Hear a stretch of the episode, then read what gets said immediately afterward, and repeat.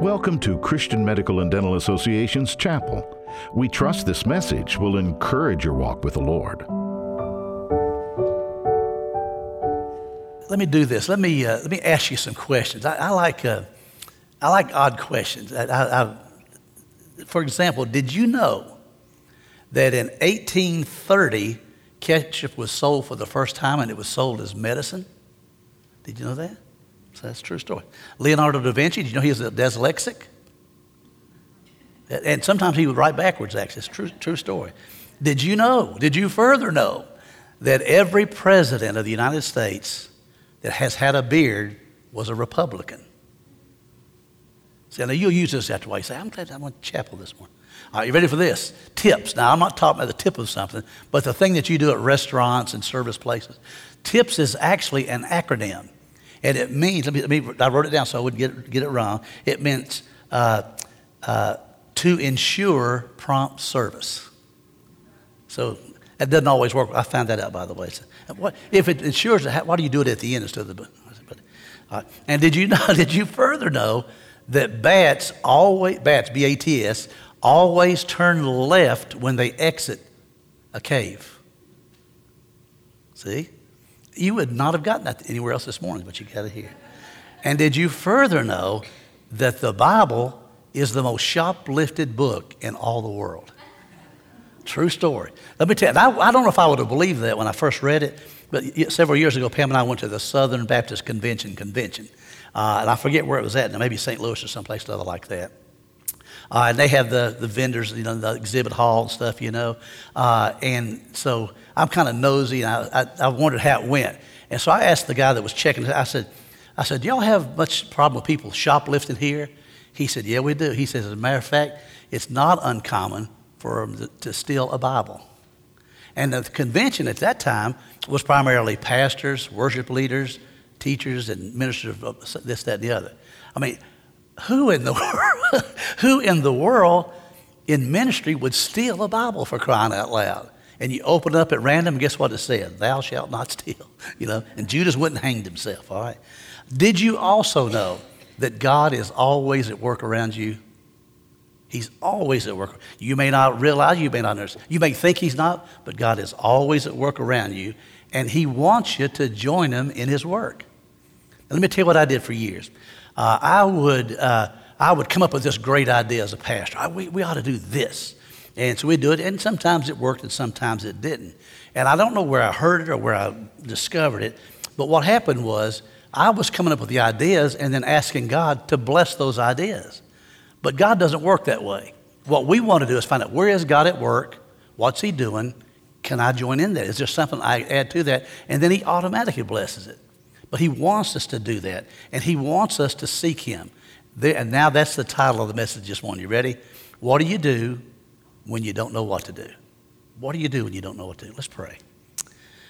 Uh, Father, I love you, and I thank you so much for this, this unearned favor of being speak, able to speak here this morning. I thank you, Lord, that you are uh, the living God. Uh, that this is we have an appointment with you. You know every one of us who's here. You know what we need. Would you suit a message to each of our hearts? And allow us to draw near to you, uh, to, uh, to learn more about you, and uh, to, to uh, love you more and serve you better in Jesus' name. And all God's young and said, all right. Now this is the way I work. Okay. If I if I can if I see that you get it, I can move up to my next point. I tend to kind of when I, oh they've got a, a next one. So what you need to do is you need to say Amen. Amen. That's good. All right. Or you, you know you just shake your head, uh, and uh, I, I did one one time at a church like that, and lady, and she said, "Well, how about that?" I said, "That'll work." so just you let me know you've got it. We can move to the next point. Okay. All right. So, how many of you are familiar or somewhat familiar with the story of Jehoshaphat out of Second Chronicles? Most of you know that. Okay. Good, Mike. And all right. All right. What I want to do, I want to read you the story real quick uh, because it's going to help you to know what do you do when you don't if you're waiting on god if you're seeking after god to know god i want to i want to be about what you want me to do or i've got this decision to make what do i do in the meantime till you come through i met with a guy yesterday and he went to a marriage enrichment seminar in orlando not too long ago his marriage is in trouble uh, he said i went And uh, he said, I really was looking for some kind of sign, some kind of word from God of how we could fix our marriage. Uh, he wanted to fix his wife not so much. He went down there, and instead of just, this is what you do, this is how it works, his wife almost basically, she, every time he turned around, she was going out to answer the cell phone or something like that. And, and, and so instead of a positive, it was somewhat of a negative. And he said, I wanted to hear from God, and I, and I didn't. And I said, Well, maybe you did. You know, and sometimes God doesn't answer the way we think, but the issue is not what do I want or how do I feel or what, what do I think is best. God, what are you up to? And so we're going to look at that. This is a great, uh, this is a great passage of scripture. It's Second Chronicles chapter 20, begins in verse 1. Now it came about after this that the sons of Moab and the sons of Ammon, together with some of the Meunites, came to make war against Jehoshaphat. Then some came and reported to Jehoshaphat, saying, A great multitude is coming against you from beyond the sea, out of Aram, and behold, there in Hazazon Tamar, that's Engedi. Jehoshaphat was afraid. Jeho- that's verse 3. Jehoshaphat was afraid, and look what he did next. And he turned his attention to seek the Lord.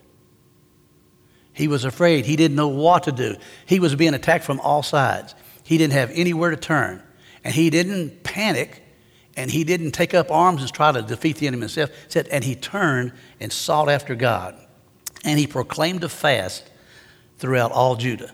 Now that's when you know Christians are serious. You know, when they fast about something, it's got to be dead serious. That's kind of that last resort. I heard about a Baptist church years ago, and they were having some problems, and they just couldn't get them resolved, and there was conflict in the church, and finances were down, and all that stuff. And they were having the deacons meeting, and they talked about it again. They couldn't come to a resolution.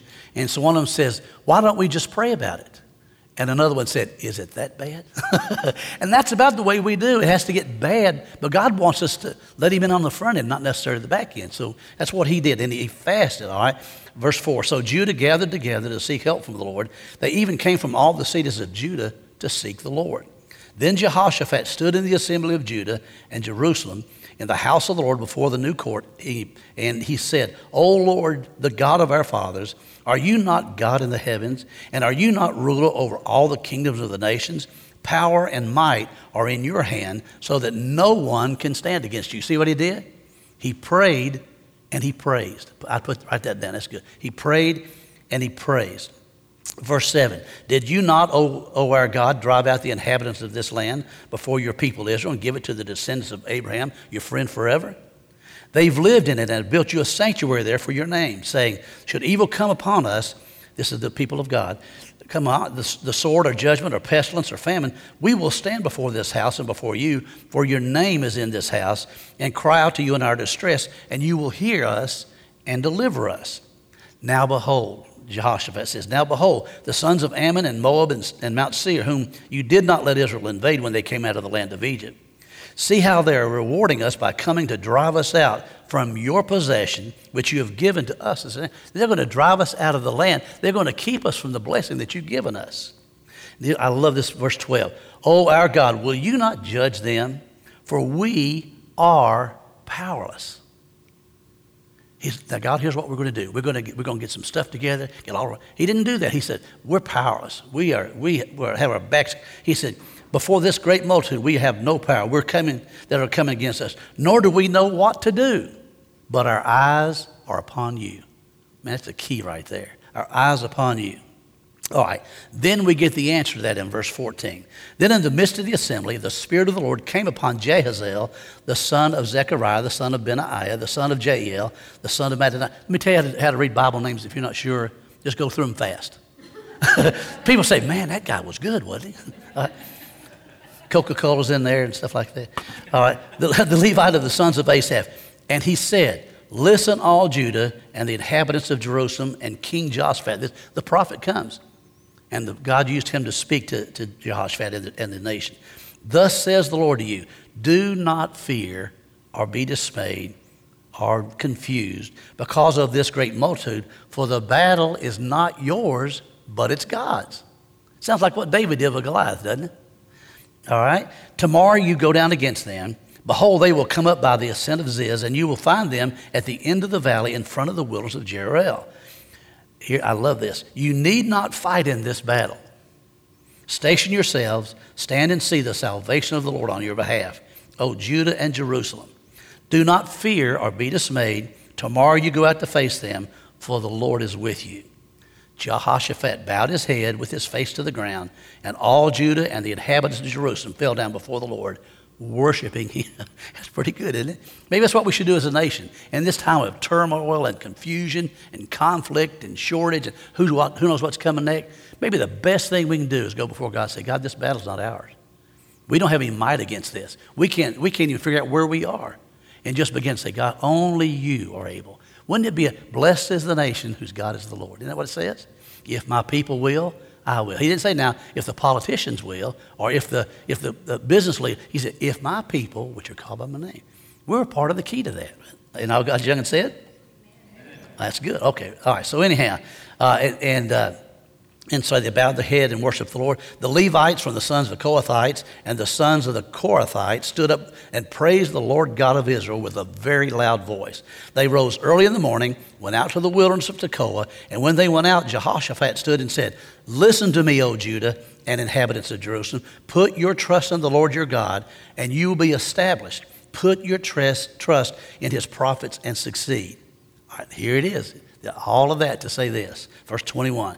Now, when he had consulted with the people, he appointed those who sang to the Lord and those who praised him holy attire. And they went out before the army. Is that, y'all see any humor in that? He sent the choir out first. That would cut down your choir attendance right there, wouldn't it? I think they're getting called to the prayer. I mean, he, he sent the choir out in front of the soldiers, worshiping. That, that's amazing. And he said, uh, give thanks to the Lord for his loving kindness is everlasting. And when they began singing and praising, the choir, the Lord set ambushes against the sons of Ammon, Moab, and Mount Seir, who had come out against Judah, so they were routed. That is, they got a good whooping. Um, he just frailed the daylights out of them. For the sons of Ammon and Moab rose up against the inhabitants of Mount Seir, destroying them, the sons of Ammon did, all right, completely. And when they had finished with the inhabitants of Seir, they helped to destroy each other.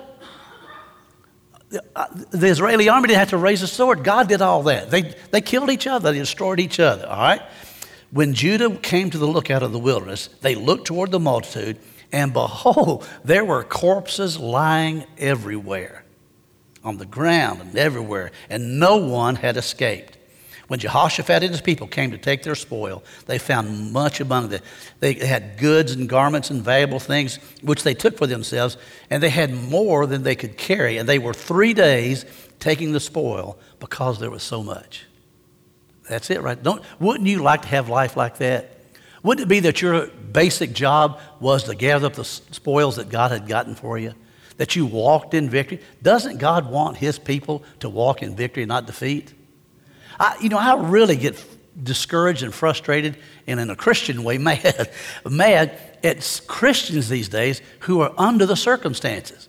Oh, I don't know. It's getting, I don't know. I mean, listen, we're more than conquerors. We're on the winning side. It's a fixed fight. It's, we're doing a, a revelation study on Sunday mornings at our church, and it's like reading the newspaper. It's a fixed fight. We win. God is still in control. Do you understand that? And that's, and that's what they did. They just, they had, so what I want to do is I want to give you about three or four things real quick. Let's see that clock. Somebody has sped that clock up a little bit. All right, I'm going to give you some, four things to do when you don't know what to do. Uh, when you have an enemy that's out to just wreck you, uh, when you lose your job, when you lose a mate, when you get sickness, whatever it is, here's what you do when you, according to Scripture. Okay, number one is pray. It, that makes sense, doesn't it? Ask God for help. Ask God for deliverance. Ask God for wisdom. Jeremiah 33 3 says, Call unto me. God's almost begging. Call unto me, and I will answer thee and show you great and mighty things which you don't even, you've not even thought of yet. That's good stuff. In Matthew chapter 7, Sermon on the Mount, verses 7 8, Jesus is preaching. He says, Ask, and it will be given to you. Seek, and you'll find. Knock, and it'll be opened. I mean, that's pretty clear. Now, you can't see it in your English Bible, but if you can see that in the original language, they're in the present perfect tense, which says this Ask and keep asking, seek and keep seeking, knock and keep knocking. And you say, why, why can't God just answer the first time? Because He's got to get the situation ready, and more than that, He's got to get me ready. And in the process of God's provision, He's working on all ends of that. And you just keep asking, keep seeking, and keep knocking, and it'll be given to you. James chapter 4, verse 2 says this excuse me. You don't have, why? Because you don't ask. How many times do we come up with a need and we go to a banker or we go to a friend or we go to somebody that has what we need and we just run to them? But we don't say, God, what are you trying to say here? Why am I short? Or why, how could this happen? And he said, he said, you don't have, you don't ask, you don't give me a chance to be God in front of you. That's number one. Number two is praise. Praise. Uh, you remember the Jehoshaphat story? That's what he did. Uh, I, you know, when I read that, I don't read him and he's not in desperation like, oh, my soul, what are we going to do? This is not looking good. We don't have a chance. If, uh, uh, if God doesn't come through, we're sunk. He just goes, hey, now, God, aren't you the one who created it all? Aren't you the one who gave us this land? Aren't you the one who's provided for us? Aren't you? And the answer to all those questions, yes, I am. Well, God, here's the things that happen out here. These folks are trying to take it away from us. God, our battle's not against them uh, against uh, you, our battle's with them. Would you fight this fight for us? He just began to praise God, all right? Uh, Psalm 100 says, uh, enter his gates with thanksgiving. Can you finish it? And his enter his courts with praise. Now, let me tell you what I do. There's a huge difference between praise and thanksgiving. You, are you aware of that? Praise is acknowledging who God is. Uh, he is all knowing, He's ever present, He's compassionate, He's loving, on and on the list goes. And that's praise. You praise him for who he is. Enter his gates with thanksgiving, his court. So you, when you get into the court, that's what you do. But you get to the gate. And, I, and when I do that, I can envision myself going through the gate of, of a courtyard. And I open that gate and I open it with thanksgiving. Father, thank you that you're in charge. Thank you for another day to live. Thank you, Lord, that I'm not sick. Thank you that I, and on and on the list goes. Just give him, at thanksgiving is for what, he, what he's done Praise is for who he is. All right? He says, enter his gates with thanksgiving and his courts with praise. Praise just, it, when you get in there, it's like liberating on that. All right? So, uh, Psalm 22 3 says this You are holy, O God, O you who are enthroned upon the praises of Israel. You see what he's saying? God, you are, you, where there is praise, you're seated there. Where there is praise, you are acknowledged for who you are, and you're able to do what you want to do and need to do. Uh, here's another, I like this next one, all right? Uh, Psalm 33 1. Sing for joy the Lord, O you righteous ones. Praise is becoming to the upright. King James Version says, Praise is comely to the upright. Now, we don't use that kind of talk much anymore. You know, I, the last, I can't remember the last time I told my wife, man, you're very becoming in that dress. She would say, becoming what? but the word becoming and comely means it looks good on you. And so what he's saying is this. He said, uh, sing for joy in the Lord, you righteous ones. Praise looks good on you.